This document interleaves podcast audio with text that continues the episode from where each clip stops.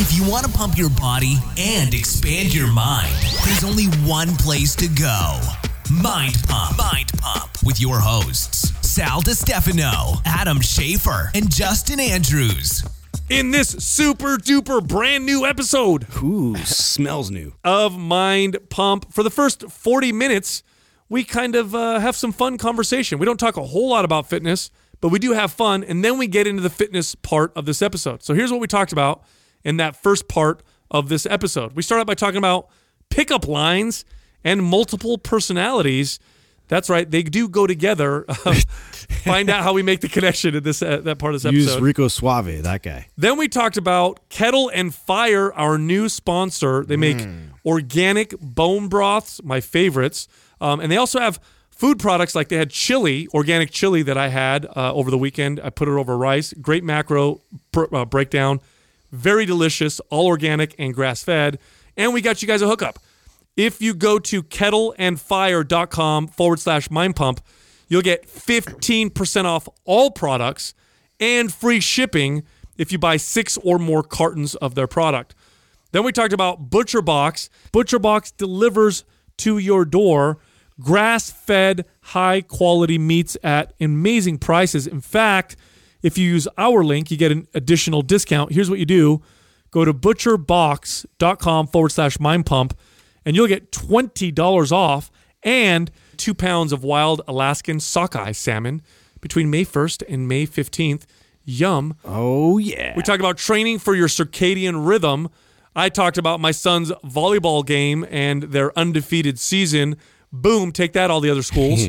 Uh, Suck it. we talked about gratitude for adversity and the growth it brings. Adam drops some wisdom nuggets and that part of this episode. Does that make sense? Ooh, I don't Wisdom know. nuggets. It works. You're using my nugget term. Yeah. Then we got into the fitness part of this episode. The first fitness question this person is fallen in love with working out with weights, but they find it boring to train biceps. That's right. Some people don't like to train biceps. We give some advice how you can make your bicep training fun and more effective. Start doing it in the squat rack. The next fitness question uh, we talk a lot of crap about running. This person's like, hey, man, can running be done effectively? Like, if so, how would one go, go about doing this? First off, we don't think running is stupid. We just think it's stupid for most people. And we tell you how to do it the right way in that part of this episode. The next question if somebody's been in a prolonged calorie deficit, AKA diet, and then they start to binge, how would that affect their metabolism? And the finally final question, we go over a typical day of eating. Very exciting. Justin loved that part of the episode. One of the most boring sessions ever. That's right. Also, it's May. You know what that means, boys? Yeah. Summer is around the corner. Oh, yeah. And when pe- when summer is around the corner, people start thinking about looking sexy with their clothes off. They want to look good with their shirt off, with their bikinis on. This usually means they got to get lean, and they want to get lean a little bit faster than they normally do. I want to look good naked. Here's the deal the best short term fat burning program that we have is our MAPS HIIT program, and we're making it 50% off, half off for everybody to help you get ready for summer. So, what we've done in the MAPS HIIT program was we've, we've put together different HIIT style workouts, uh, high intensity interval training with barbells and dumbbells, programmed and done right. These workouts are short, but they are hard. They burn a shit ton of body fat and calories, and now it's 50% off. Here's what you got to do go to MAPS HIIT, M A P S H I I T, there's two Y's in there, dot com, Aye, aye. and use the code HIIT50, H I I T 50, no space, for the discount. Get ready for summer. Get Maps HIIT, it's half off. Did I ever tell you about the uh, the best pickup line I've ever heard in my entire life? Say it. It's uh, Say it. It's not really Wait, that- wait. Okay, I'm the girl. All right. it's not really that good. Yeah, yeah. Hey, I- how's it going? it's not really that good. Yeah. You know what I mean? Pretend on Justin. Yeah, yeah. Damn, you Just do a good here, right job. here. Yeah, pretend on Uh, Justin. it- so I, I saw my brother do this one uh, once years ago, and I thought it was it's not actually good. But anyway, this is what he did, right? So Justin's the girl. Well, so far I'm drying up. Yeah. Hey, how you doing? Look, my, my friend over there wants to know if you think I'm hot. Wow. Boom. Yeah. Boom. I- I'm Boom. yeah. I'm sold. I fell on the floor laughing the f- first time I heard him say that. I thought that was great, Yeah, that's a good one. and uh, it worked. It actually worked. Did it? Yeah, I actually got the girl's phone number, but this one he was like, He was Dude, like he was like lines twenty. never work. He was like twenty one. So Yeah. that's when you're when the girl's like, oh my god, you're so corny Yeah. and cute, you know. But Clever. It, it's the follow up. try doing that later on. Yeah. You know what I mean? Try being like a 35 year old guy. Excuse me, miss. Uh, my friend over there wants to know if you think I'm hot. yeah. Meanwhile, there's no friend like- standing behind you. Yeah. She's like, what friend? Oh, he's Yeah, over there. she Oh saw that. my I god, he lied. does this every time. yeah, I lied. Yeah, Yeah. he set me up. Yeah, I have two personalities. Yeah. My other personality wants to know. That'll go real good. yeah, you know what's even scary when she goes like, "I would love to." She's like, here, here's some medication. Yeah. Dude, have you guys ever watched uh, documentaries and stuff on multiple personality disorders? No, I can't say I have. It's fucking scary. I saw the movie Multiplicity. yeah, I saw Split. What I don't know what those You don't are. know Split? No. Uh, that was the M Night Shyamalan guy that did. Uh, Shamalalala. yeah, Who knows how to say his name? yeah, it was the guy that. I mean, he had. Like, I heard that was a good movie. Yeah, like twenty different people that like he uh, characterized. It, it was it was pretty great. Actually, It's- the acting was great. It is it's so, it's so fascinating to me because it highlights the just incredible complexity of the human psyche and ego. Like people under extreme duress, uh, because that's usually what happens, right? They're abused or something terrible. Yeah. and they develop different personas to deal with different things. So, is that is that what's most common? what do you mean? That you said that they're normally abused or something's happened to them that's Yeah, caused the split think so. personalities. Yeah, from from what I've read, I'm not by any means an expert. So just you know, if you're listening right now, I'm not an expert on this. But I did read. I have. I have. but I did stay at it. What's that one? Yeah, commercial? stay at Holiday Inn. Holiday Inn. no, but what I've read is that when they're like, let's say they're being abused terribly, they'll develop a different personality so that they don't have to experience it. Oh wow. So it's like, no, it's that other person that is being abused.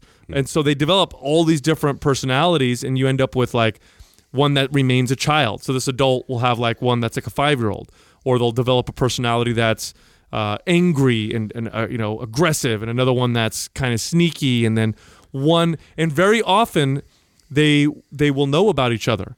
So they'll be like, "Oh, I'm afraid of John." You know, don't, when John comes out or whatever. Really fucking weird. yeah, that man. movie Split did a pretty good job of that. Like, Did they show all yeah, that? Yeah, they'd have like the little kid that was like scared of like the beast, and and then the, the beast is basically the the embodiment of like all of this like power and rage and all this stuff that like protects everybody else, and this legion of uh, you know different personalities inside. You know, it was crazy. it's just so weird, right? It just goes to show you like we have this we have this ego that we create, like all of it and it, I don't know, man. It's really it's trippy. What did, what did. Jim Kwik say about kids and their inner voices? I've been trying to remember that line forever. Like I I, I know what the, the premise of it was, but I can't remember. All I remember is Jim Kwik would say something and then say it in reverse and everybody would be like That's the move, dude. Yeah. Yeah, yeah. Yeah, If you want to be a prophet, Yeah. Yeah. Never count your chickens before they hatch, but what I like to say is Hatch you count your, chickens. you Yeah. count your chickens before they hatch. And it was like, "Oh shit, that's a crazy." No, saying. you don't. Oh re- my you don't remember that line about uh,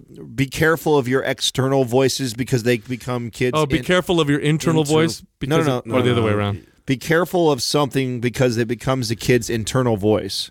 Yeah. So or internal thoughts, right? Something like that. I Mm-hmm. can't remember what he said. It's probably the same thing. Internal voice thoughts. I'm confused. hey, did You don't, ju- re- you don't remember that? No. it Yeah, was yeah. Jim. It's like You don't remember external voices because it becomes their internal voices. or Yeah, something like it's that. such a good. It's such a uh, an incredible point because I think Oh, a yeah. lot of people. he also taught us memory stuff. We're all forgetting what he said. It really worked. yeah, I still. Re- Well, we're not Will I still remember so. the avocado, eggs, and salmon and leafy green. I remember all ten of those still. Do you really? Yeah, I do. Oh, course. damn, Yeah, you don't remember them? No. Oh wow! I just like I said, I just remember the technique of, of, of taking something that people say that's common Yeah. and reversing it. You know, I'm- I started doing. I did that last night to Jessica. I don't remember what she I said, want to practice that. and I reversed it, and then I, I did the mind blown. You sound like a wizard to everybody else. Yeah. Somehow. Yeah, that's that's the move. I'm trying to think. What's another common saying? Like, what's a common Right. thing that people say? Can you guys think of anything? Uh, the sun will come up No. tomorrow. I Huh? don't know. I just made that one up. ramp water. I feel like the you're. sun will come out tomorrow. It's like a song. Yeah. What is? Oh, never look a gift horse in the mouth. But you know what I always say. You you take that gift horse and you look him right in the mouth. You know what I mean? it just sounds like, oh my god, I've never heard of that one before. mind I blown. haven't heard that. You never heard that before? No. Never bite the hand that feeds you. There you go. Yeah, there's one. But what I like to say is you feed the hand that bites you. You something feed like that. that hand. You know what I mean? Weird. And everybody's just like, Fuck. That doesn't work. This you got to work on this that, dude. Anyway, Right. dude, you know what I took home yesterday? What? So uh, Taylor's been working on this for a while now, and I'm excited uh, because I've been wanting to talk about this new sponsor that we're going to work with. I know, we're right? We should let our audience guess what brands did each of us influence Taylor on getting, and like which That's ones. going to be obvious. I know it is, right? It's obvious. Yeah. So Here's a Sal brand. Yeah, Yeah, I'm which it. one looks most like who? Yeah, I well, I want. I've been wanting to work with Kettle and Fire for a long time because their bone broth is the best. It's the tastiest. It's great ingredients. Their packaging is smart, um, and now they have all these other products. Anyway, Taylor's been working with them, and and they've agreed now to do like a pilot with us, and they sent a bunch of samples of some of their new stuff, and they have this chili that is amazing. Whoa, wait, it's bone broth. They have chili. Yeah, no, it's they have food stuff. They also make food things. So Oh, I didn't even know that. yeah, yeah. So this is chili. It's in the same kind of packaging that the bone broth is in. Yeah. But it's ready to eat. It's made with bone broth. Here's the ingredients: or you know, organic bone broth.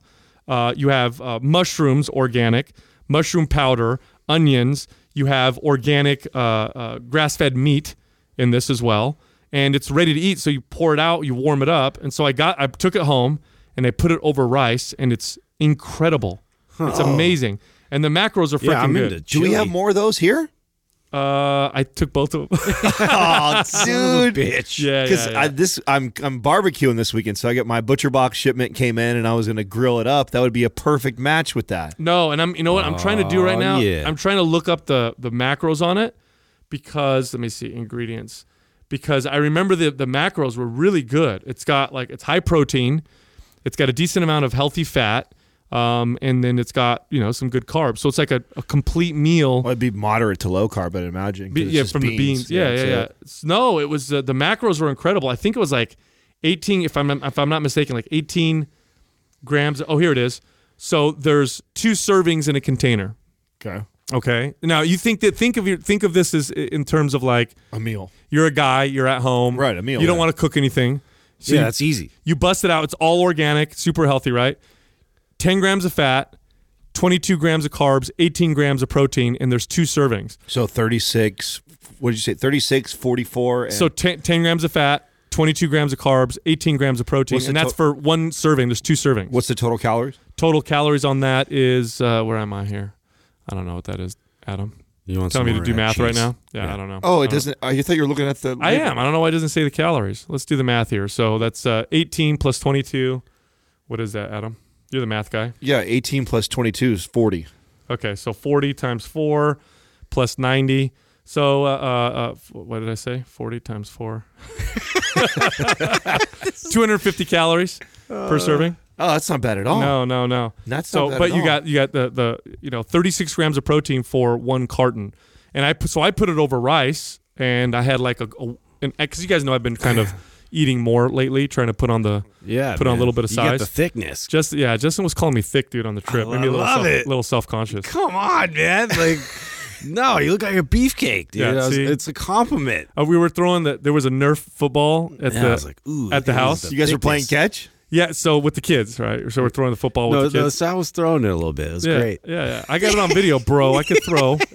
Yeah, it, it was good. Yeah, yeah. And and he's like, Justin's like, ah, thick, Sal. Like, what the fuck, bro? looking thick, man. yeah, like what the hell? Yeah. But but anyway, our hookup with uh, Kettle and Fire is for our audience, fifteen percent off all products, and then if you order six or more cartons, you'll get uh, free shipping on oh, the whole shit. thing. Oh shit. Yeah, yeah. So, So you really ate all the chili, so I won't be able to. no, but we have curry. They, they also have Thai curry. Well, So- what's going to go good? So I told you I'm I'm grilling my butcher box this weekend. What's going to go good with that? I also Oh. got, by the way, this month they did a thing for new customers, and I weaseled this in. Uh, is the two pounds of Alaskan cod come with it? Uh, Alaskan Or salmon. Alaskan salmon. Yeah. yeah. Have you tried their salmon yet? Yeah, it's bomb. Is it really? Yes. And it's hard to rival Costco's salmon, dude. I really like Costco's salmon a lot, but their shit's on point. Now, do, when you go to Costco, do you get wild salmon or do you get? wild. Oh, you always get wild. Yeah. that's good. Which is funny. You remember we were just talking the other day about uh, if that's ever gonna if that's not gonna matter anymore. Soon we remember we we Yeah. predict that farm raised fish will be healthier than Yeah. than the fish in the ocean because Apparently, of all there's the, all these toxins now and everything to worry about. Well, right? I- I think heavy it's- metals and everything. Well, it's not just that. It's that it, that's the last. Think about all the food that we eat uh, on mass, right? Yeah. Uh, en mass, en mass. Um, it's all ninety percent of it is either farmed or grown for the purpose of eating, or raised for the purpose of eating.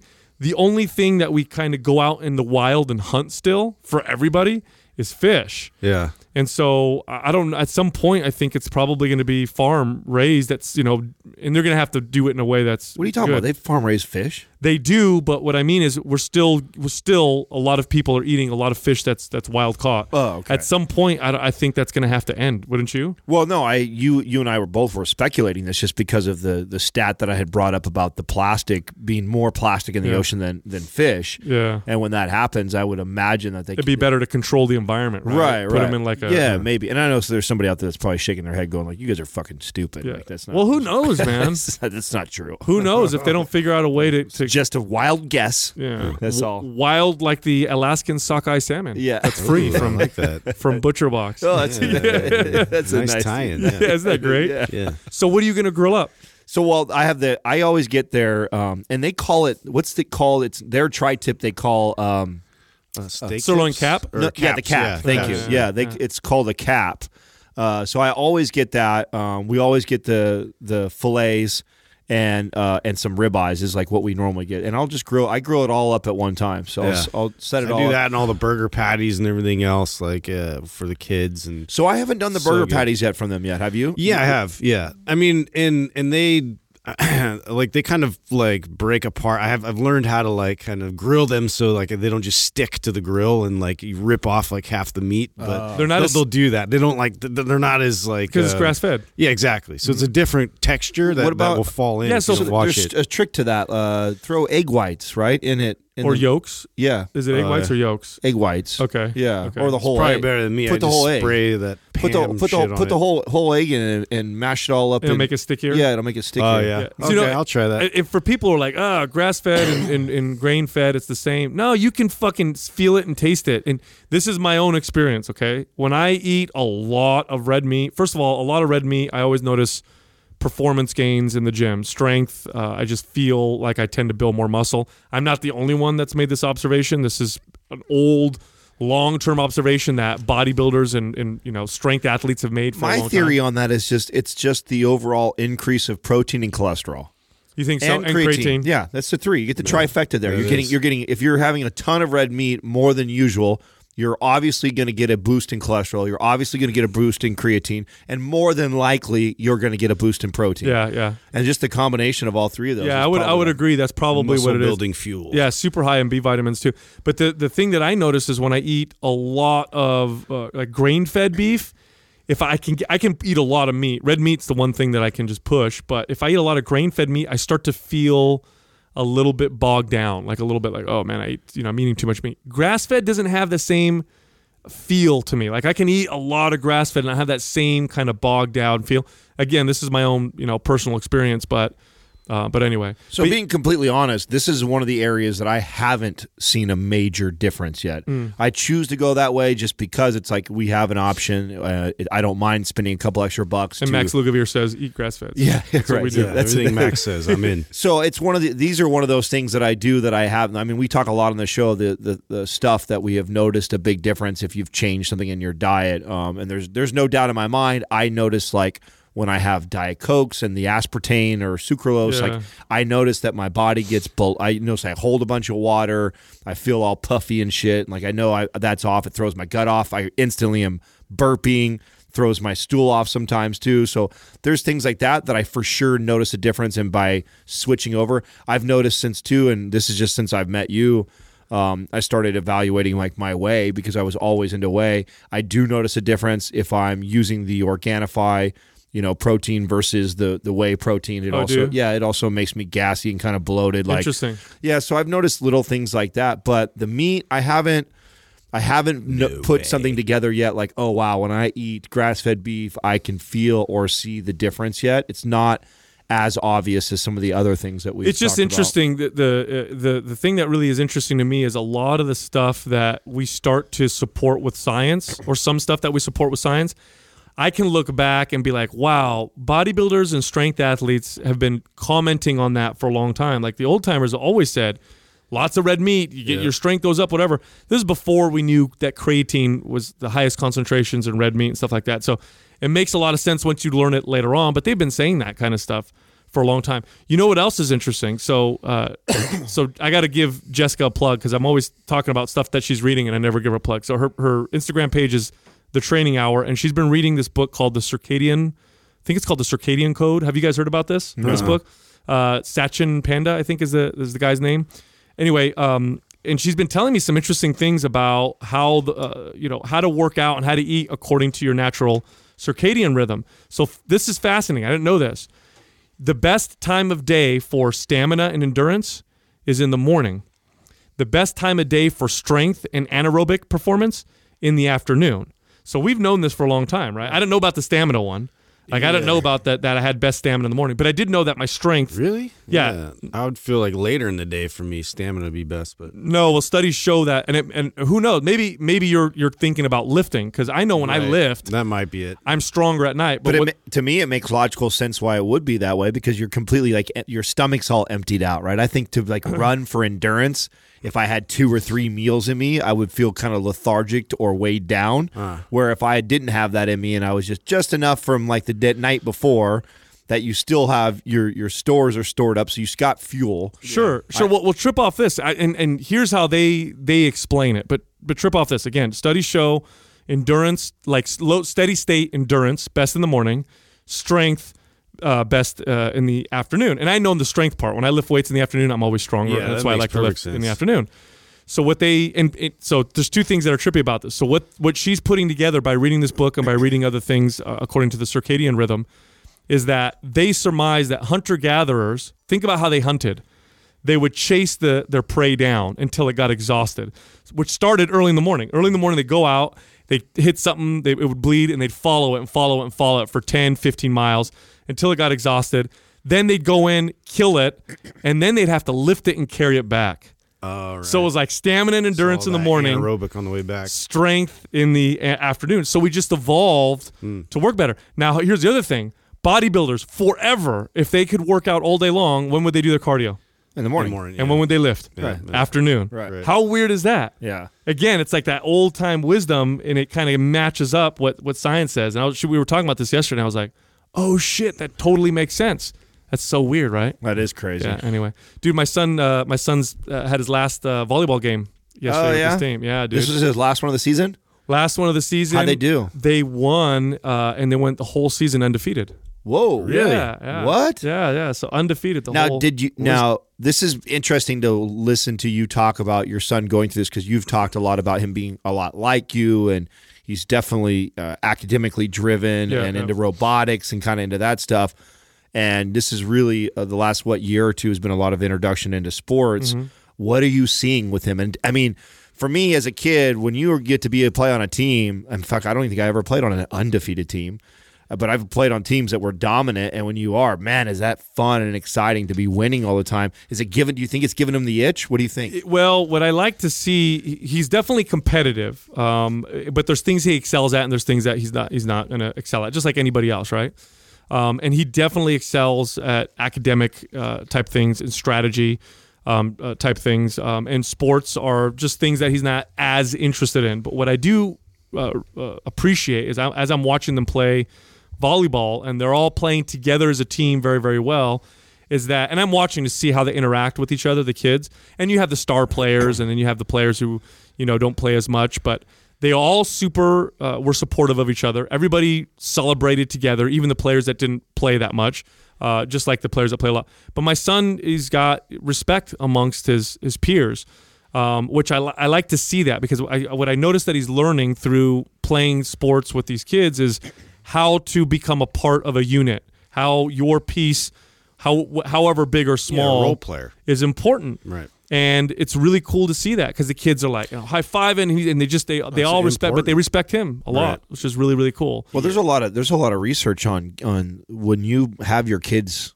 in sports, like what that what that ends up teaching them as far as their ability to work with work with others. There's also stuff to show their their likelihood of getting involved in drugs and, Oh, and totally. other Yeah, violence and doing other stuff like that. It's like it's so healthy for the kids to be a part of that at such early and probably more so now today than ever. I would hundred percent agree with you because, you know, I th- what I uh, see with sports is kids a learn how to lose, which is very important in life Yep. because winning is easy, and I don't mean it's easy to win. I mean after you win, it's easy to deal with it. Right. Losing is fucking hard. Right. It's the hardest thing that, that you'll ever deal with is just getting your ass kicked uh, in, at life, and sports kind of teaches you how to deal with that. It also teaches you uh, to be able to depend on people and trust people, but also to be dependable and to be someone that people can trust. It's super important to be well.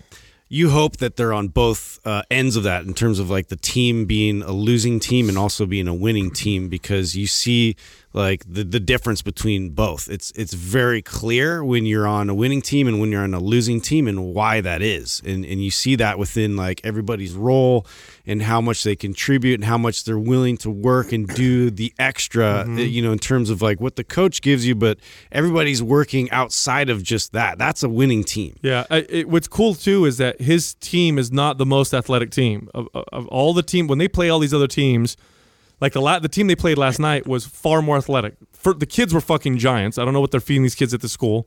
like they had like, they had four boys that were five ten to six foot. These are seventh and eighth graders. They're tall, big kids, and in volleyball, that's a big you know uh, advantage. My son's team has one kid that's five ten or five eleven, and everybody else is like five five five six. So like average size, you know, seventh and eighth graders. But they played so well together, and they were diving. And then when they would miss something, it was like let's get back on, and it was so great to watch them. And then they won, and it was it was fucking awesome. But now that the season's over, my son comes up to me and he goes, and this is just I'm excited now. He goes, all right, I'm ready to like really train now. And I'm like, what do you mean? He goes, like, let's let's you know, because we've been dabbling. Yeah. So I'm like, you ready to lift? Like, really lift? And he goes, yeah. And I said, what's your goal? Like, what are your goals? And he goes, what do you mean? I said, well, what do you want to accomplish with this? And he goes, uh, I want to, and this is his words. He goes, I want to pack on some size. Yeah. And I was just like, oh my God. dude. I mean, I'm You- just so excited right now. Yeah. You should get into coaching. I highly suggest it. Is it awesome? Oh man, like I didn't even want to coach last night. Yeah, Uh, they'll have no idea. You have no idea what you're talking about. yeah. I'll be a terrible They- coach. I'll motivate the fuck Are out you of him. kidding me? They're You'll, playing you'll get in there and read like a million different drills and things. I it's want not that hard. I want you to get into it because uh, you know, and we've we've all had this thing where we, we each are like, ah, you got to try this out, or you have to look into this. I know you. I already know you so well that the deeper you dive into sports, the more of appreciation that you will have for the game. Like, Sure. yeah. I mean, the, I think about the things like someone was asking me in an interview the other day. They were asking like, what do I attribute like my success to today? And three of the things that come to mind to me. Uh, one of them, obviously, the adversity that I went through as a kid, I think was one of the best things that ever happened to me because it forged me into who I am today. Uh, definitely the readings that uh, of reading the Bible growing up from seven years old all the way up till an adulthood, and then sports. When I think of the three things that like taught me the most about life, I That would makes sense. I would say those three things really, when I look back at all the attributes that I've obtained, and I think about where did those all stem originally from, and it, they were those three things. Yeah. Man, sports play Oh. such a huge role. You know what I think? I Hyper find learning and growth. Yeah. That's like your environment mm-hmm. right there. That's completely constructed for you know you to develop in that environment and like figure it out. Like you have to figure it out. Like the consequences and are you're real. such a cerebral guy that it, it that's why I love professional sports is because when you're a kid it's fun it's like it's fun and you're learning lessons and everything that when you've evolved into an adult and you're at the professional level you've that's you've already laid the foundation strategy. now it's the cerebral part Yeah, like yeah. now like the, the emotions that the players are playing in, the mind games that get played, the strategy and how, how you how you play that team, like all that yeah. really comes into That's play. you why- really put in the work studying like Yeah. the other team and like their tendencies and all the little nuances involved. Like you can get really deep it's like into the, it the and kid- it pays off. The kids right now are they're learning like the chess pieces on the chessboard right now. Like this is what this is for. This is this. This is how they work together. Like they're learning all that. Mm-hmm. The when you, fundamentals. when you get to the professional level, it's fucking full on. it's chess. like 10 steps. Yeah, ahead, yeah, no, man. That's why I like jujitsu so much. Jujitsu is very, ce- Right. it's a very cerebral martial art. I mean, you're, you're at points you're going slow, you're thinking three or four moves ahead. You know what I find very remarkable about what you said, Adam? That I think I need to, I want to re- go back to because it needs to be highlighted. Is something that you said that I think is f- incredibly remarkable, and it just highlights the your uh, what makes you a, a special person is your attitude towards adversity. You literally said, uh, "I'm grateful for."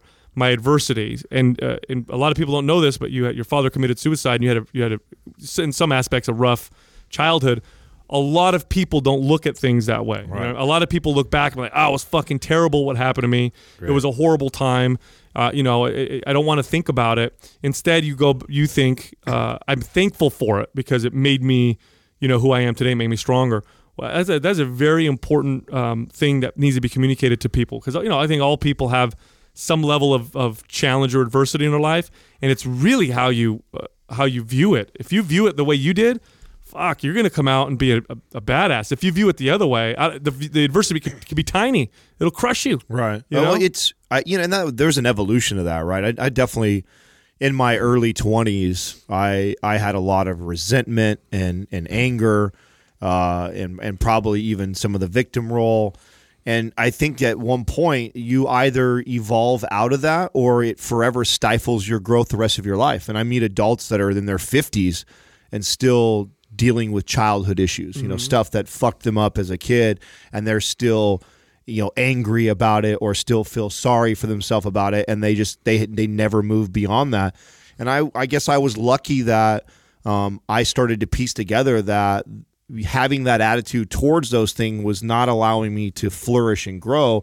And when I learned to reframe all of that that had happened to me and what did it turn me into and what sure all this was negative and bad or this is a, a bad situation. And like you said everybody has those.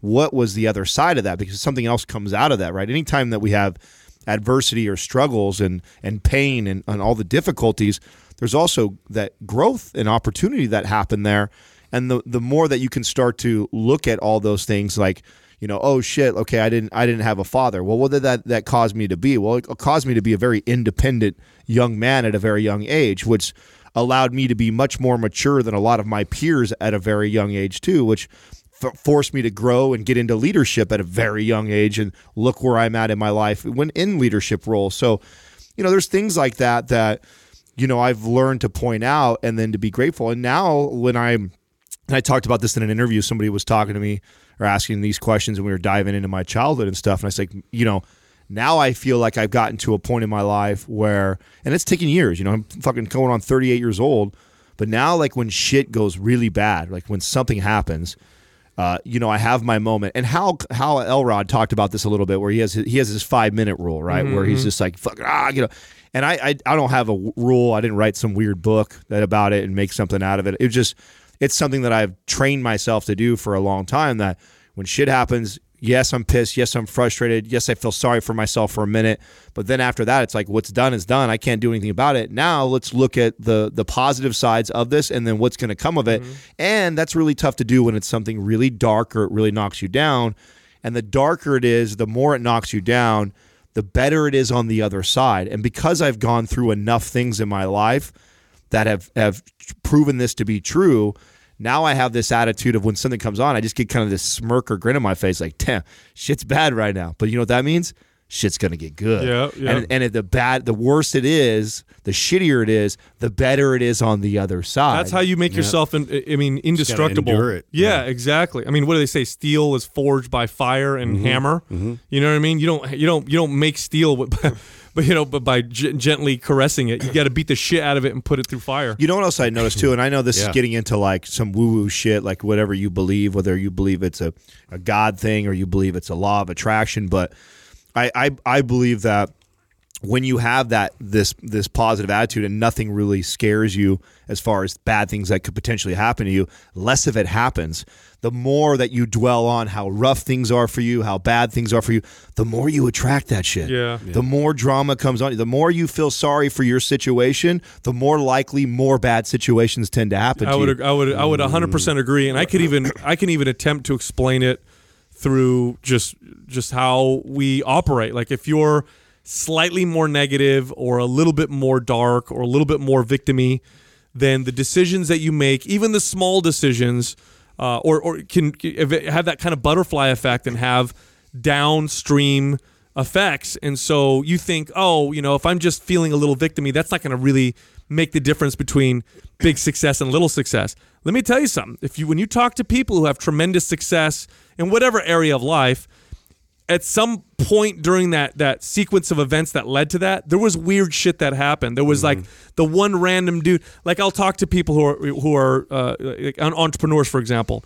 and you'll ask them, you know, how did you become successful? Like, well, I always just went out there and talked to people, and I was always trying to sell this product. And then I met this one dude. He didn't want to buy my product, but then we became good friends. And then I met his other buddy, and then that guy had this idea, and then I worked with him, and it's like this weird path of events that led to Yeah, this chain link of, of events, dude. uh, One thing I liked uh, this analogy. It was from uh, like a Native American analogy. It's uh, two wolves, right? And Yeah. It's, it's really it's like it, it's which one you're feeding the most and which one you're starving. And that's so the one like, that'll grow. that's the one that's going to grow and so it's like Mm-hmm. you know whatever it's if it's negative you know like attitude if it's it's it's ways that you're dealing with situations if you're going to add you know whatever kind of energy in that direction like that's what you're feeding It's true. It's um, it's true for anything. And in the black and white world of physical performance, is true too. Like, I know in in, in wrestling and jujitsu, when you would go against these dudes that grew up on farms who had to, you know, wake up at 4 a.m. and go out in the cold and you know throw bales of hay and shovel shit and whatever. And you would go against those guys, and it, it were way fucking harder than the dudes that lifted weights in the gym all the time. They were just forged again by fire, and that's a very basic kind of you know black and white example in, in terms of physical performance. But yeah, you can apply that to to pretty much anything. But it's important that we highlight that because uh, everybody goes through you know difficult shit. Everybody's got their difficult stuff. Well, it transfers into so many other things, like you were alluding to right now. I, I mean, it's it's why I was able to be a guy who never knew anything about bodybuilding really, and go from you know average Joe physique to amateur to professional in a very short period of time because I have this ability to just look at adversity different than a lot of my peers and a lot of the people that I'm around. I just don't. Yeah, of course it's going to be fucking hard. Like no shit. so like that's a given yeah, it's ain't gonna be as hard as the other shit. You know I right mean? yeah you're right and, and, and then also remembering and, and i love that you know my partner is like this katrina is and i've shared this on the podcast at least once or twice before when you know when we have you know rough days at work or something happens that you know didn't go well and i'm venting and i'm frustrated and she just lets me vent for my two minute rant or whatever. And then she looks back at me and says would you want it any other way and challenges me to really think about that and it always makes me go Rains on your little sad part. yeah, right. It's like it makes me go like, "Fuck." cuts it yeah, You're right. prunes it right away You're Yeah. right. You know, would I want it all easy? Like, no. And a lot of people don't realize that. If you think about that, like we think we want it easier, but it's like, no. How boring would life be? it's not as rewarding Not just Definitely not as rewarding. not just boring, but uh, like, look, it- would taking a helicopter up to Mount Everest have the same feeling as climbing it? I mean, let's be quite honest, right? Not even no, close. that's that's a great analogy. yeah, You- it'd be beautiful. You'd you see can take a cool sights. pic Yeah. and get whatever praise you know That's but right. That's no, right. It- it's that's not gonna be the same That's why when I talk about you know fitness, and I'll, I'll circle back to fitness just because that's you know our, our space. You know, it- the the main benefits you get from uh, working out and in, in you know having a good relationship with food and working through that process, the main benefits come from the process, not the end result of being lean and, and, and fit and healthy. Like that's nice too, but it's the struggle, it's the process, it's the work that you do along the way.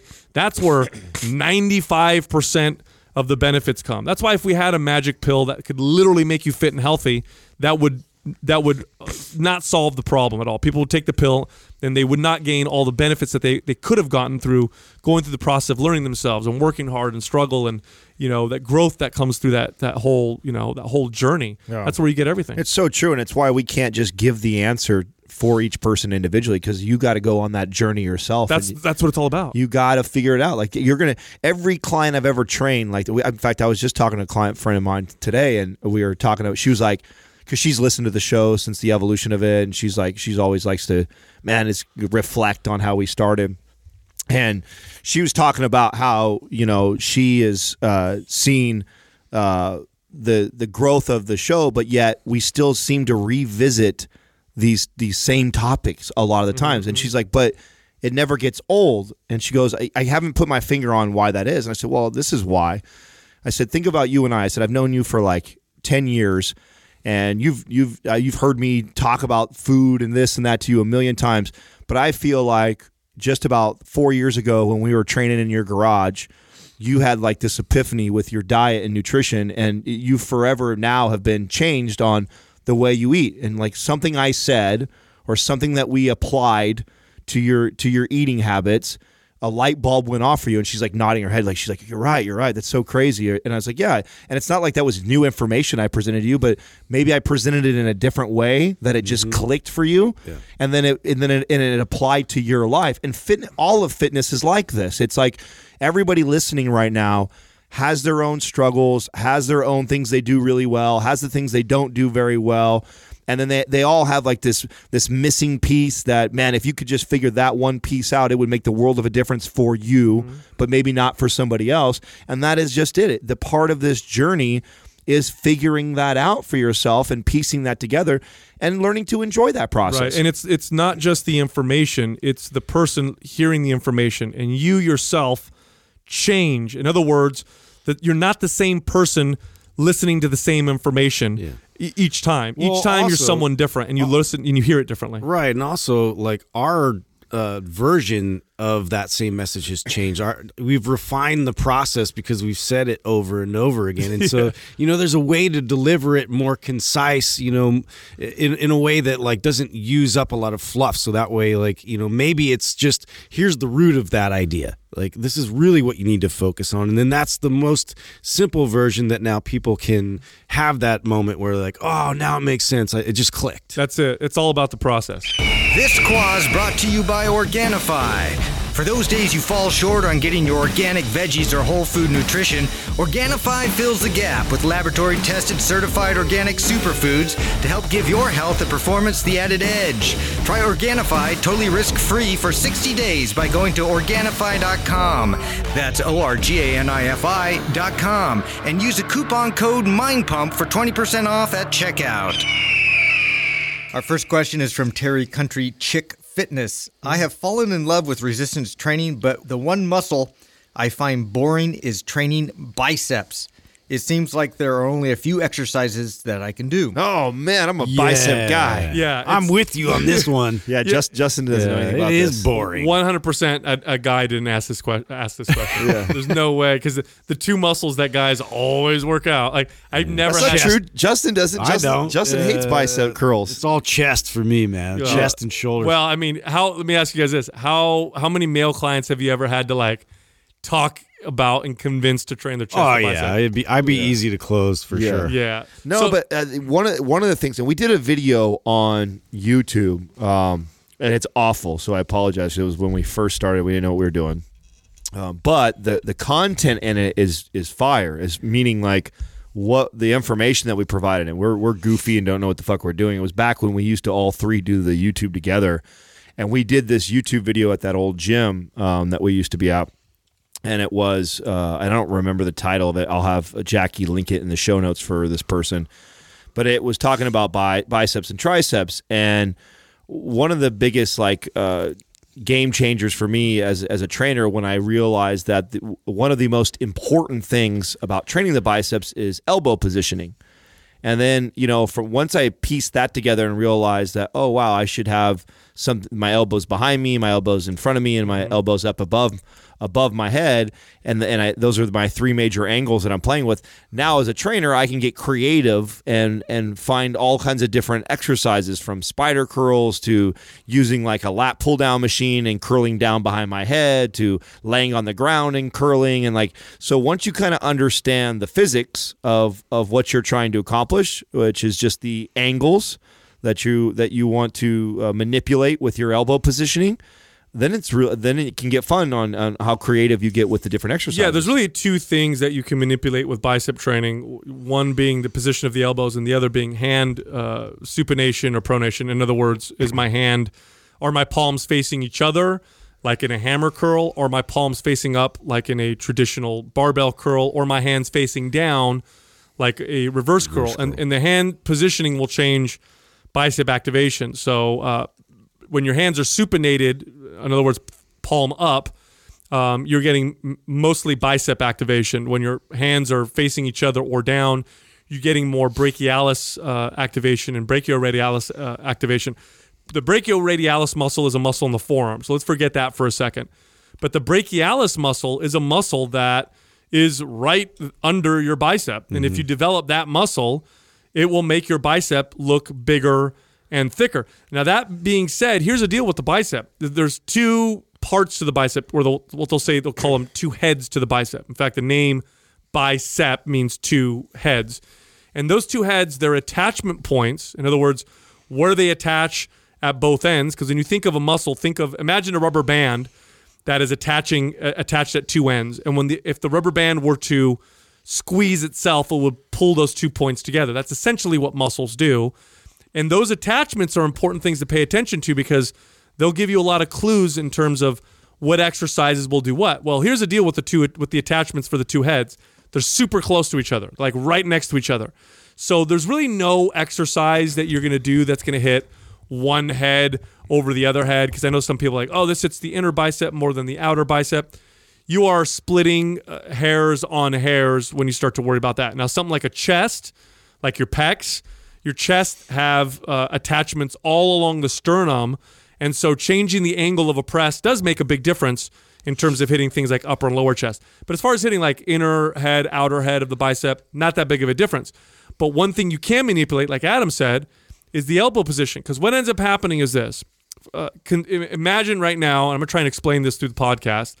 Imagine you're doing a barbell curl. That's just for for those of you who don't know what that is. It's just standing w- with a barbell in your hand. You curl it straight up.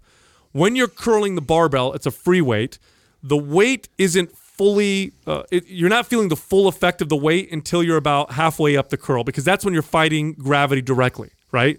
The beginning of the curl, I'm starting at my legs and I'm coming forward and up. That forward and up position, it's not. Let's say there's 50 pounds in the bar.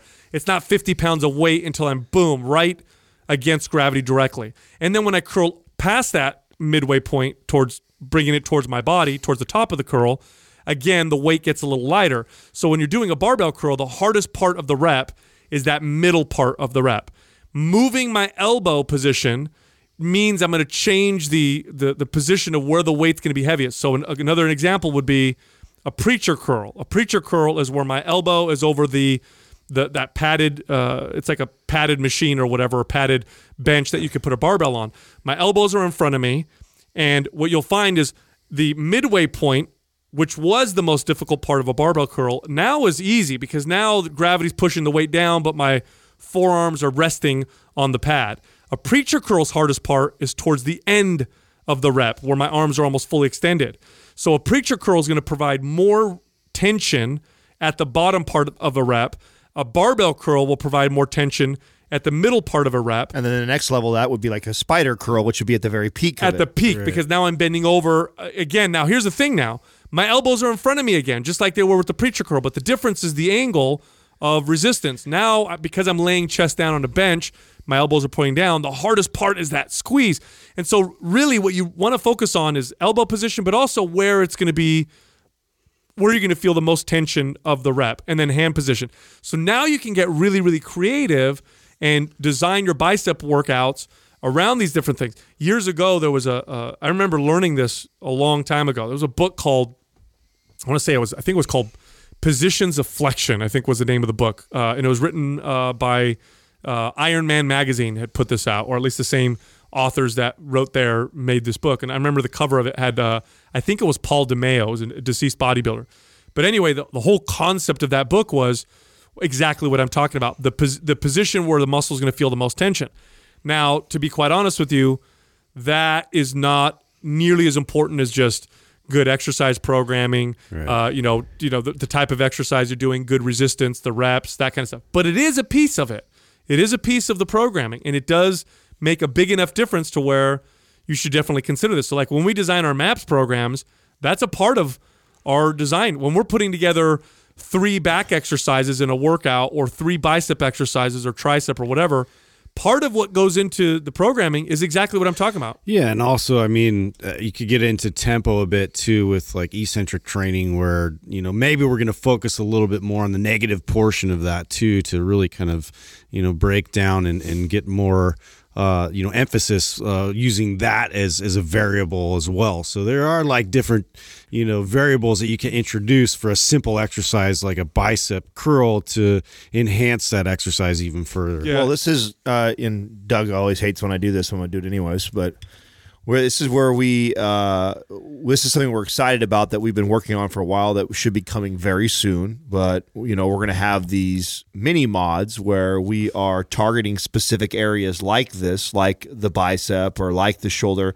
that will allow people to just implement those into their pro- their programs. just to change their bicep workout alone, right Or so because we get this a lot where somebody has very, something very specific oh just you know i need some more exercises for my biceps or i need more exercises for my Just shoulders more in the arsenal to pull from. right and so we've already we've taken all what sal is saying how we take the time to program it and there's we think about all these things as far as angles and positions and hand placement and make sure that we manipulate these variables so you get the maximum results in it so we've done that already, and then we've created basically they're like mini versions Mm-hmm. of maps. They're small programs. The same time and effort is put into designing them and shooting them and uh, creating all the blueprints Yeah, for we'll them. hopefully have that out for you soon, so you have some some options. But you know, going back to the to the topic of bicep, you know, the things that I'm talking about, consider them when you're doing the exercises also. So again, if I go back to the preacher curl, where most of the tension uh, is at the end, the, the beginning of the rep, and my arm is, arm is almost fully extended. What part of the rep do you think I'm going to emphasize? That part. Now, here's what I see. I see the opposite. I see people doing a preacher curl and they avoid Right. the heaviest part. Yeah, they don't go through full range of motion. No, they avoid the the, the, The best part, part. because Yeah. they want to use more weight, and so what they end up doing is this half curl, Yeah. where they're not using much, and because so they can boast Such a- about how much such they a curl. good point. Yeah. Same thing with the concentration curl or a spider curl. People will avoid the hardest squeeze part, and they'll end up doing these half reps, and it's like you are missing the reason why that exercise is in your workout to begin such, with. such a good point. So wherever you feel that that most of that tension in that rep, regardless of the body part you're working on, that's where you should place the Live emphasis. there, yeah. Yes. So like a barbell curl, it's not as important to go full extension in a barbell curl. It's still important, but not as important.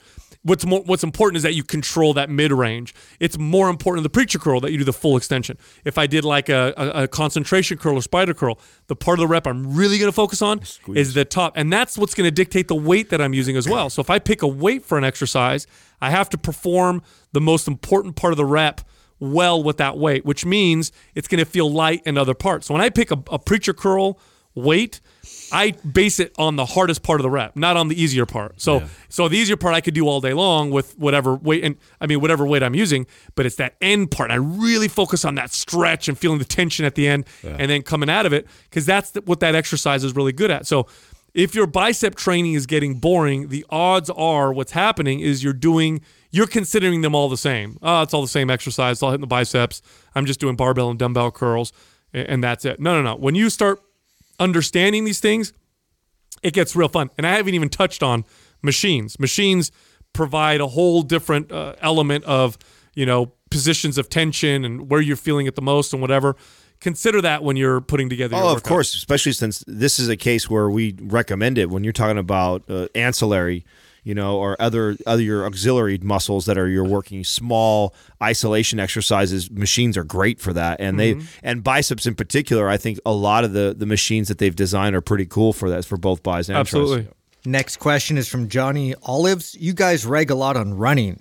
Do you think running can be done efficiently and effectively? If so, how would you go about doing this? Okay, so great topic. Great talk. Here's the reason why we rag on running because nine out of 10 people don't do it right. Yeah, and they That's don't it. learn it first. That's it. It- now, uh, I'm going to be very, very clear. Uh, historically, okay, um, humans are for forever since the beginning of time.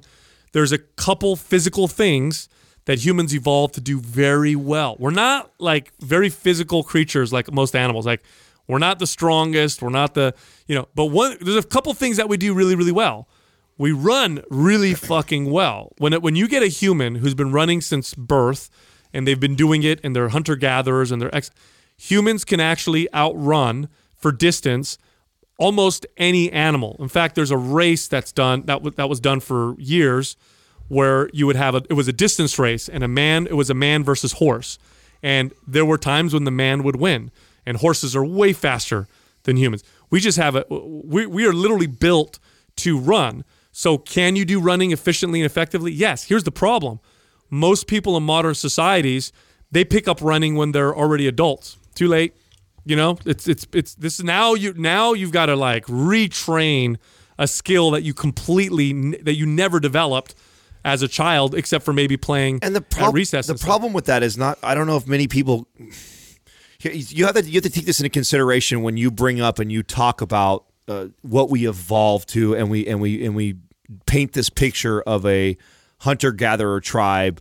You know, thousands of years ago, and something that you have to also envision them doing, besides running barefoot and skipping uh, skipping across the land, is them sitting around a fire Yay. in a in a baby position and able to they have their mobility is insane. Oh, still. yeah. They're they're they're not they're not used to sitting in cars and sitting at desks all day long and and their body's starting to form and shape into this, you know, ex- excessive anterior pelvic tilt and upper cross syndrome with the rounded shoulders.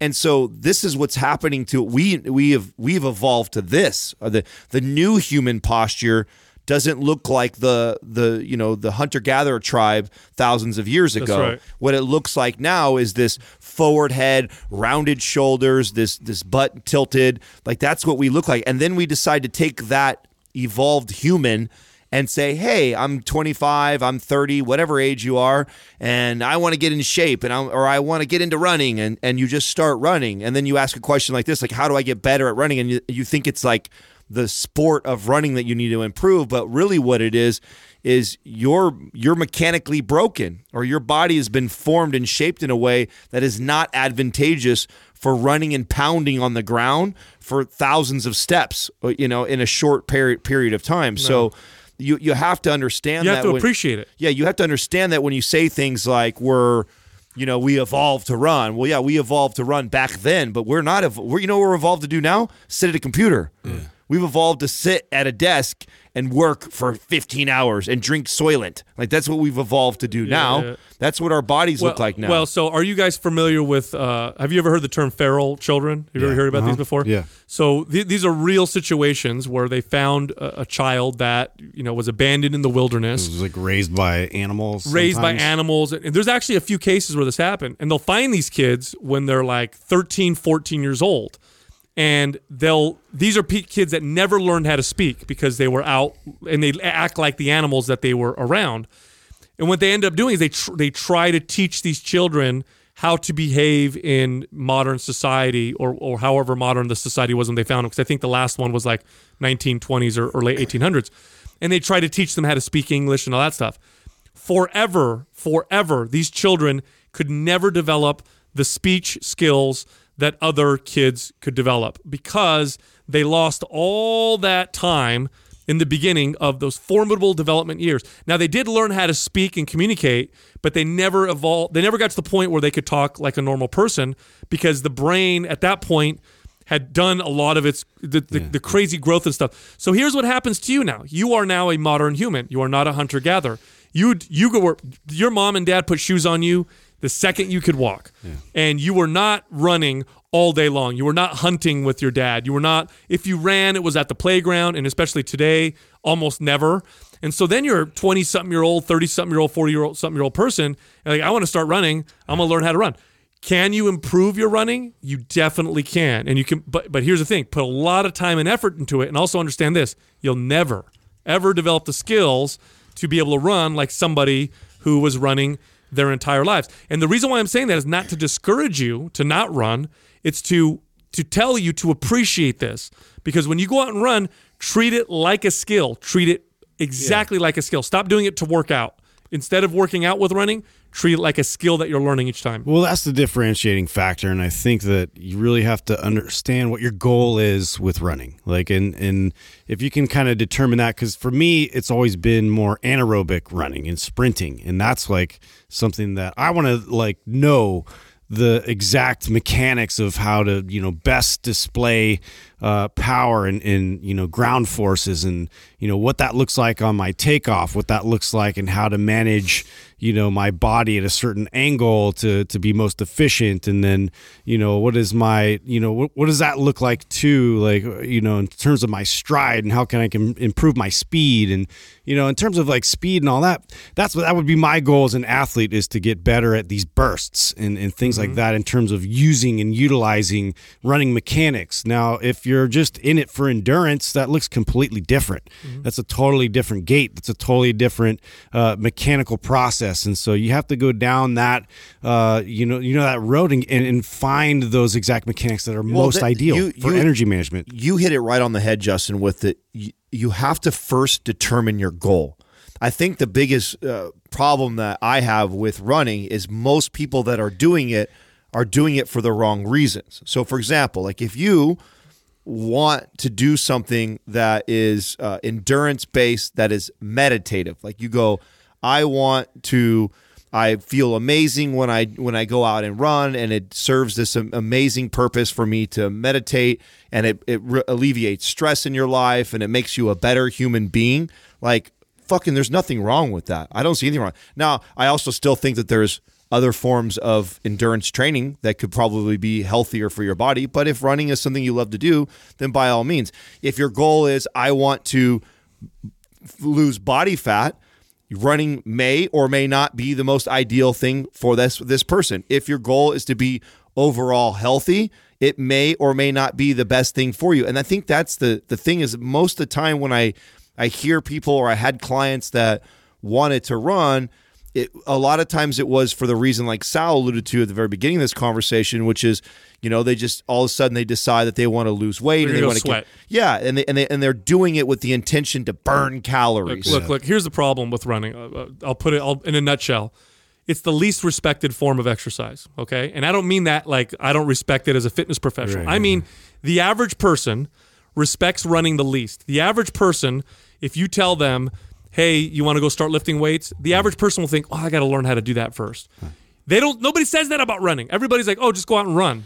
Just go out and run." Dude, nobody an respects it. Yeah, example of that is just look at the app store. Look at all the fitness apps. What what is the majority of them? Running, Running. People think it's the so- easiest uh, uh, no, no bench uh, barrier to entry. That's what they think, right? They Right. think it's they, they don't respect it. Here's my here's my advice. If you want to run, uh, fine, no problem with that whatsoever. Respect the fuck out of it. Either hire a coach or and I think hiring a running coach would be worth its weight in gold if it, running is something you really want to do. You the, the benefits you would get from that would be far exceed the amount of money that it will cost uh, to, to to hire the coach. So hire a coach. If you can't afford that, go online, practice running. Don't run to work out, but treat it like a skill. Go outside, practice it. And here's what happens when you practice something. Your form goes to shit when you get tired. So guess how much running you're going to do? Very little at first. You're going to run. As soon as you get tired, stop. Go back. Okay, let me practice my mechanics. Do it again. Practice, practice, practice. Give yourself a long time before you get to the point where you're going out and just doing runs. And when I say a long time, I mean, again, respect it. It could take you a year, two years, or longer. But if you do that, then you're not going to run into all the problems that we see people running into uh, when they go as, and run for a workout. Next question is from Joe Did 29. If someone has been in a prolonged caloric deficit and then starts binging, how would that affect their metabolism? oh wow. binging. So there was that study that came out that showed that, um, and I think it was a, uh, I want to say it was an animal study, but we think this happens in humans too, where they put a- these animals in a caloric deficit and then they overfed them. So they didn't just go up to normal amount of food. They they they binged them basically with lots and lots of food. And what they found was two things. One was suspected that everybody thought would happen. They would gain body fat, right? The body's going to try to capture all these calories and store them because that's what bodies do really well. But here was the other thing that was unexpected. They added the number of fat cells. So Right. so not Isn't that what uh, Layne Norton brought up on our show? yeah, so not only did the fat cells get bigger, but they added more fat cells. And the theory is that the that the, the body when uh, you know when exposed to all these calories after being in a deficit, not only does it want to store the calories, but it wants to increase its capacity to store calories. It wants to get better at getting fat because this is a situation that may happen again. Yeah. And your body wants to take advantage of all these calories. Remember, your body looks at these calories like money. Like, oh shit. Imagine this, okay? Let me use an analogy. Let's imagine, uh, let's pretend it's not calories, let's pretend it's money. And you're making a little bit of money, and it's really hard. And, and so you think, oh shit, it's really hard to come across a lot of money. It's hard times. Um, and you have a bank account, and the bank account limit is five thousand dollars. So you can't store more than five thousand dollars. But right now, you're, you're you're you only have ten bucks in there. And then all of a sudden, you come upon all this cash. You got ten grand. You can only put five grand in there. The rest, let's imagine you have nowhere else to put it the next thing you're going to do is get another bank account because you're like, fuck, if this happens again, Yeah. I need to be able to save this money. So that's what happens with your body. It adds more fat cells with a binge after a calorie deficit. So, and I think this is what happens when we see these competitors mm-hmm. go through this cutting and binging state. You ever notice this? You watch them do these competitions and they have a terrible off season. They all just pig out and go crazy. And Dude, each time it's harder. all of Cuts have to be harder. So yeah. they they uh I forget what the term is. There's the the bodybuilding community has a a term for this. And what a lot of them do is they they take off a few shows and they just let their body, you know, reset. But what this is exactly what's happening. It gets to harder and harder. Yeah, and, and anybody who's listening, I'm sure it can totally relate to this. There, th- and this is the science that supports that. What we're talking about right now is, you know, how many people have can recall or have said this, like, man, I remember it used to be so easy when I wanted to get lean. I remember, and I I used to say this. I used to say I'm two weeks out to be pool ready any time of the year. No matter how I was eating, no matter how inconsistent or whatever I was with the gym, like I could two weeks, I could dial it in, get myself in the gym, and boom, I would be back in good enough shape to hit the pool. Like I used to say that. Like that is not fucking true anymore. Like if if I'm out of shape or I've uh, even slightly fallen out of shape, the work to get back in shape is is is harder, and it's compounding as I get older, and I notice that. And this is part of the reason why is I know every time I put on extra body fat that I'm I'm adding fat cells, which is making it that much more difficult for me to lean back out Now, to be, and to be clear, the, the adding the fat cells has been observed with a binge, not with a normal yeah, it's an extreme. surplus. Yes, Right, and it only makes sense too, because like, I mean, I, I think of it like feast famine. Like, you- I mean, the body is really smart in terms of like being predictive towards its environment, and so you know, like it, that DNA, like, of course, that had carried with us till now. Like, why wouldn't we still have that within us in terms of like trying to survive? And so, you know, that's the best way to survive is to is your body to predict these. It, once it feels like it's in a state where everything is more extreme like that, then it's gonna, you know, go into that sort of mentality, that mode to to preserve that energy. State. Right. So the ideal thing to do after a prolonged calorie deficit is to come out of it slowly. That's the ideal thing to do. Now, here's the problem, and here's why binging is so common. It's the psychological piece of being in a deficit.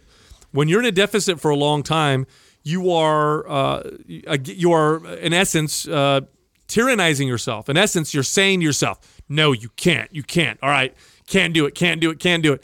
Then, when that date is up, and you can, you don't just go back to normal. You rebel. It's like all this pent up energy for all the, those weeks of of tyranny where now you're at and you're like, I'm going fucking crazy. It's no different than those kids that, you know, live in a super overprotective home, go off to college and fucking pass out every weekend and binge drink because they're just like, ah, you know, the reins are off. So, and, th- and this is true for, for most behaviors. So, uh, understand this. And here's the secret to this the secret is when you go into your deficit, also have the understanding that you're going to come out of it slowly. Mm-hmm. That's that's the best This strategy. Is, this is also uh, the thing that I warn people about intermittent fasting, you know, or fasting in general, because you know th- there's so much positive stuff around fasting, and where it's been the a buzzword for the last two or three years. But the one thing you got to be careful of is, I mean, boy, is that quickly canceled out if you fast for 24 to 40 hours and then you turn right back around the next day and you Yep. you overconsume Flood it in, yeah, yeah. and you and you binge. in like, fact, it's Or you actually fast too much. there's a lot of people that find that alluring. Like for example, if, and I think this there's a book that's like the every other day There, diet. no, there was a they did a, there was a kick that people were on that was the fast for five days and then binge like crazy on Yeah, the and weekend. people what love was it. that called? I there, wa- remember there was a diet that was eat, popular. stop, eat, or something like Yeah. that. and people love it. You know why they love it? Because it feeds right into this this phenomena, this this uh, pathology of in the- the psychology of of how people uh, eat. So uh, at the end of the day, go into your deficit knowing you're going to come out slowly. Next question is from Kohler Roman. Describe a typical day of eating. Not a perfect day, but a typical day from breakfast to your last meal. So they they want to know what we each. I'm cur- assuming Yeah, what we're each at each the moment. currently eating right now. Mine is way different, and it's been since we've had this show. Like, uh, I'm probably the most uh, inconsistent for uh, staying looking the same. Like, I just mine is mine. Not, it mine always reflects what my training looks like, and uh, you know, I learned this uh, quite some time ago as a trainer that you know I couldn't you couldn't just eat the same way all the time. Like, I had to learn to understand that I go through these phases. I go through phases of playing in a men's basketball league to rowing and swimming and into heavy into bodybuilding and training. And so and that this is why too I'm also really big on you know these these trackers where I can kind of keep an idea and I, and I, and you'll see me. I'll be wearing the Oura Ring or the Fitbit, and I'll and I'll do it for a while, and I won't be. And really, why I like to do it's just to give me a little you know bird's eye view of what where I'm at because I've I've been somewhere from the guy who only steps two to four thousand steps a day and only trains two to three days a week to the whole other side of the spectrum where I'm doing twenty thousand steps training seven days a week heavy intense lifting to everything in the middle of that and so as I go through those phases, I, I'm always manipulating and, and changing my diet. Right now, I'm for sure at the the lowest volume of training. In fact, I think it's even been about six six days since I lifted. I just we got back from uh, a vacation. I didn't lift while I was out there. Uh, first day back, we were crazy with guests and busy yesterday, so I didn't train. Uh, we're getting ready to take off again today, so I may not train. So i my volume of training extremely low right now. Now I'm still rowing or swimming on a very regular So you're basis. still active. Yeah, so I'm still uh, active, but really that's low activity for me. To Mm-hmm. to have a day where or a week where maybe all I did was row three times in that week or swim three times a week is not a lot of activity. So my my caloric intake is as low as like 2500 on some days right now. And it, on a crazy high day it would be maybe 3500, which when I've been in my competing days, that would be a cutting. Thirty five hundred would be cutting for for a show. So I- I think what's important about as we all go through and talk about kind of what we're eating right now, I think you need to you you have to understand that right. Like so, it's not what I tell you right now. So oh wow, Adam eats like this. I should like. Well, no. that's just right now. Right, it's just right now. So, you know, right, yesterday, this is uh, yesterday I had uh, four of the sous vide eggs from Starbucks. You're you're making them a fortune right now with all those. I, I am. I'm eating those a lot right now. So that's a very typical day. So it's uh, uh, quick and easy for me. It's across the street, and if I didn't have time to make breakfast or whatever, uh, and if I don't do that, a lot of times I, I fast till lunch right now. So there's many times where I don't have breakfast. I'm I'm I'm not fed right now. We're coming up on noon, so I'm I'm not fed.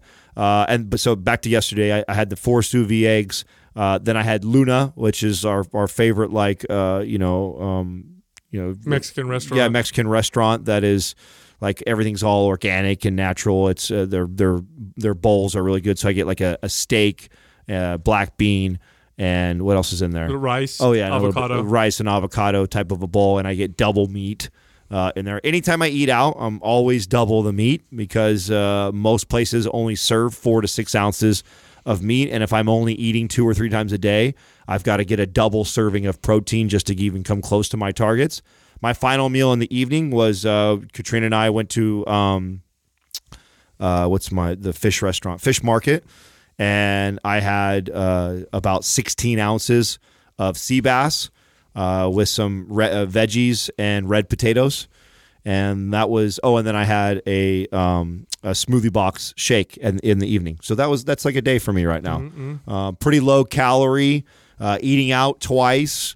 Um, but you're maintaining. You're not. You're not. You're not gaining body fat. I'm You're not gaining. I'm not getting fatter. I'm not. If anything, I'm probably losing a little bit of muscle because of the volume of training. I know that uh, in in order for me to maintain a good amount of muscle mass on my body, I need to be hitting training a lot. Uh, so I do notice that that I'm I'm, I'm losing some of my size. But again, it's not a priority right now, and it can I can switch it up any day. So uh, for for me, and again, this what Adam was saying about f- food intake matching activity and goals. I think that's kind of true for all of us. Now, I'm I'm extremely consistent with uh, resistance training. I, I I I don't I almost never miss a workout, but my workouts are different. uh, depending on what I'm doing for uh, you know a particular time. At the moment, I've been ramping up my my volume. I've been ramping up the the intensity of my training. I've been going through this process now. It's been probably a six week process of doing so, and I'm at the point now where in some workouts, I'm doing as much as uh, 50 or more sets in that whole workout. And these are full body workouts, so I'm hitting every body part, and I'm doing three exercises per body part, typically three sets each on my longer workouts. So right now my volume is high. I'm training quite a bit. Those are three workouts a week, and then the days in between I'll do uh, I'll, I'll, I'll I walk almost every day. So Jessica and I will do a walk in the morning or at night. Um, and or I'll do uh, like mobility and core work, which I've been also ramping up. So that's how I've been training so far, and I've been feeling really good. And so the way I've been feeding myself is to push uh, muscle growth and push performance. So my calories have been higher. In fact, uh, Justin was commenting on how thick I was losing, lo- looking recently, and I don't. I think it was uh, thick around the middle. I think it was he was talking about. No, yeah, you were. get, no, you're You a big, jerk. big guy. Yeah. nice and secure, man.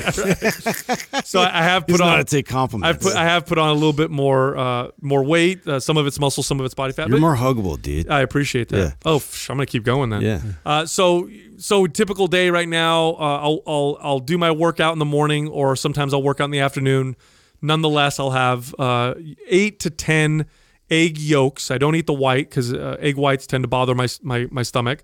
So I'll eat egg yolks, eight to ten, and I'll I'll do them over easy, and I'll do I'll put them in a bowl of rice. This is a, a Japanese breakfast that I I learned um, from Doug years ago. I think he told me about it. I thought that would be delicious. So I have a bowl of rice. In the bowl of rice is probably, if I were to measure it, um, I'd say probably a cup and a half of cooked rice, maybe maybe more. Uh, eight to ten egg yolks, and then I'll have a bowl of uh, cooked vegetables. Um, later on in the day, I'll typically have another serving of rice or another form of starchy carbohydrate that doesn't have um, gluten in it usually. So it could be potato, it could be rice, it could be grits, it could be buckwheat, or it could be oatmeal. Um, and then I'll have a, a decent serving of meat, uh, depending on what we made the night before. So chicken or beef, and it's usually about eight to 10 ounces worth. Um, sometimes I go more than that. And again, another serving of vegetables. Um, then I'll have uh, a snack, it- and we have skinny dipped almonds here all the time, and I'll usually eat one bag of those a day because they're really delicious and the macros are uh, are pretty good. Um, and then uh, in the evening, uh, I'll usually eat another serving of some kind of starchy carbohydrate, vegetables, and some kind of protein. Usually, it's a red meat in the evening. Um, so it could be uh, bison meat, it could be steak, um, or lamb meat. Um, usually in the evening, and, and occasionally I'll have fish, and and that's kind of pretty much it. it. It's not a ton of calories, but it's relatively high calorie. But even though I'm lifting weights hard, uh, the rest of the day I'm doing shit for activity. Like we are sitting in a cave right now, and we do not move. We don't even get sunlight in here. Um, And so I, I can't push my calories too high because I'll just get fat because I'm just not b- moving that much. My metabolism is relatively fast because I've I've built a decent amount of muscle, so I'm still eating a decent amount of calories. But I know my activity is super low because again, we come in here Yeah. and we're sitting all day long, no sunlight, no nothing, which is not great for the circadian rhythm and all that stuff. But that's a typical day right now. Um, and then if my if if my gut goes off, uh, like we were just on a tr- on a trip with uh, I was on, went on a trip with Justin, uh, his family, and Doug and his family, and uh, we ate garbage pretty much the entire time. I mean, it was like you know it was burgers and you know Mexican food and tacos and chips and all that stuff. And when I end, what ends up happening is my gut will be a little off. I'll feel more inflamed and stiff in my joints, and I'll have to eat really good for like two or three days get thing ba- things back in balance. And sometimes I have to fast a little bit, not to make up for the calories, but just to give my my gut uh, a break uh, so that it can you know get healthy again. Yeah, yeah. I, I try and keep it really simple. Just Uh, Dunkin' Donuts. just don- donuts and bacon. Dunkin' Donuts, bacon That's and the- cheese. That's the Mind Pump Justin nutrition diet. You're gonna give him a Yeah, complex, some Adam. Butter, Always lots make of those- butter and cheese and bacon. Because he hesitates. That's why he gives, me, it gives me an opportunity to insert something. there. Yeah, no, I love it, dude. Uh, this is the most boring, you know, conversation ever. Just FYI, I don't give a shit about what you guys eat. Um, but uh, yeah, I have like scrambled eggs and bacon in the morning. I mean, if you really want to know, and you know, I have some nitro coffee, and then around lunchtime, I mean, I'm. I'm pretty much I stick with with uh, you know more meat with uh, vegetables until later. Like at night, I'll have carbs. I'll, I'll keep it to rice and potatoes typically because I'm trying to stay away from you know gluten, uh, just because of that fact that it's I've figured out and pinpointed that it really does you know aggravate and accelerate my acid reflux, and it happens pretty immediately. So It's crazy because I've seen you do it. You'll eat it, and then I'll see you popping tums right afterwards. Just, I have to, and, and that that's the annoying part for me is that I still have to keep that like on hand in my truck or like on me because I need like it fucking sucks. Mm. Yeah. Like, it's it's it's bad. So, um, yeah, I mean, I I do I do like um. I'll add like like you do with like skinny dip almonds. I'll do that like mainly. I'll throw some more like there before a workout, you know, and I'll use that as a source sometimes along with like fruit or like you know some apples. You'll see me eating that with, and I'll bring my. You always laugh at my lunch because it's just like Yeah. it's just like chicken breasts or like a steak well, no, dude, it's because now that now that, and an apple. now that know? Courtney's at home, Uh. Justin comes into work with, With a lunch pail. a lunch pail. Yeah. Like, like a kid's lunch like pail. a Transformers one. yeah, and then he no, o- it's Star Wars, bro. It's Star Wars. Oh, yeah, come and on. And then he, you're o- right. he opens it and it's like it's like perfectly portioned. Like you could tell his wife made it for him, all cute and everything. Like Yeah. here's your little chicken breast. Here's and I little, dunk it in a little tiny thing of barbecue yeah, sauce. and she gives him a little con- a little reusable container of barbecue gluten sauce. free, like little, yeah, yeah, sh- low sugar. Yeah, Yeah, it's, you're blessed. You're yeah, blessed. I, I love it, dude. I love having that. But uh, I mean, yeah, like just try and keep it as simple as possible. I mean, uh, you know, dinner for all the meat that we get from Butcher Box. Like I'm trying to get through all of that half the time, and so I'm like trying to maybe lower my cadence with that. But uh, it, it forces me to grill a lot of it up, and then we just use it in all kinds of different dishes. Most of my diversity just comes from vegetables, so I'll just throw. It's either like peppers, you know, uh, uh, uh, Brussels sprouts, uh, You- asparagus. You guys belong to that broccoli. that farm, right, or whatever that delivers vegetables to your yeah, door. it's like it's a CSA, so that's where we get most of our produce, which I I a great love it. idea. Oh my god, it, it, it it's funny because it I look forward to because it really makes me feel good. You know, my Yeah. body like really feels. Uh, you know the benefits from those high nutrient, you know, uh, vegetables. So Yeah, that's what I notice a lot too. Is is if I if I eat vegetables, uh, two to three times a day, two to three servings of vegetables a day, Mm-hmm. I feel my best, absolute my best, because I'm not going to miss my protein. I always will eat my protein, and carbs will come and go. But if I miss my vegetables, it's I can tell. I can tell in my digestion, and then I can tell in my energy and and, and how I just feel totally. better. makes Yeah. it makes a big difference. Yeah, and, in, in you know the other thing too is you know in, in terms of uh, a typical day of eating, and you're hearing how we eat, the foods that we tend to eat, uh, you know Justin and I in particular, and Adam pretty, pretty soon, it's kind of how our kids will eat as well, and because Mm-hmm. those are the foods that we have in the house.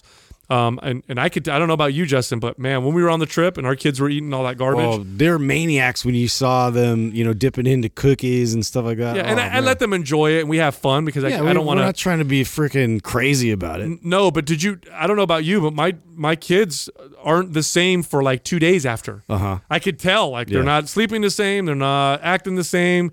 You know, I took my There's a little more fights happening. oh, I took my kids to the movies yesterday. My daughter's freaking out because I didn't buy her the biggest popcorn that they have, and I'm like, oh, it's crazy. It's, it develops those. Cause, why? Because we've had three days of eating garbage. Now she wants more garbage. So Totally. it is very interesting. Anyhow, look, go to mindpumpfree.com and download our guides. They're all free and they're all extremely valuable. You can also find Adam, Justin, and myself on Instagram. Uh, we have our own personal pages. That's right. Justin's page is Mind Pump Justin. My page is Mind Pump Sal, and Adam is Mind Pump Adam. Thank you for listening to Mind Pump. If your goal is to build and shape your body, dramatically improve your health and energy, and maximize your overall performance, check out our discounted RGB Super Bundle at mindpumpmedia.com. The RGB Super Bundle includes MAPS Anabolic, MAPS Performance, and MAPS Aesthetic, Nine months of phased expert exercise programming designed by Sal, Adam, and Justin to systematically transform the way your body looks, feels, and performs. With detailed workout blueprints and over 200 videos, the RGB Super Bundle is like having Sal, Adam, and Justin as your own personal trainers, but at a fraction of the price. The RGB Super Bundle has a full 30 day money back guarantee, and you can get it now plus other valuable free resources at mindpumpmedia.com. If you enjoy this show, please share the love by leaving us a five star rating and review on iTunes and by introducing Mind Pump to your friends and family. We thank you for your support, and until next time, this is Mind Pump.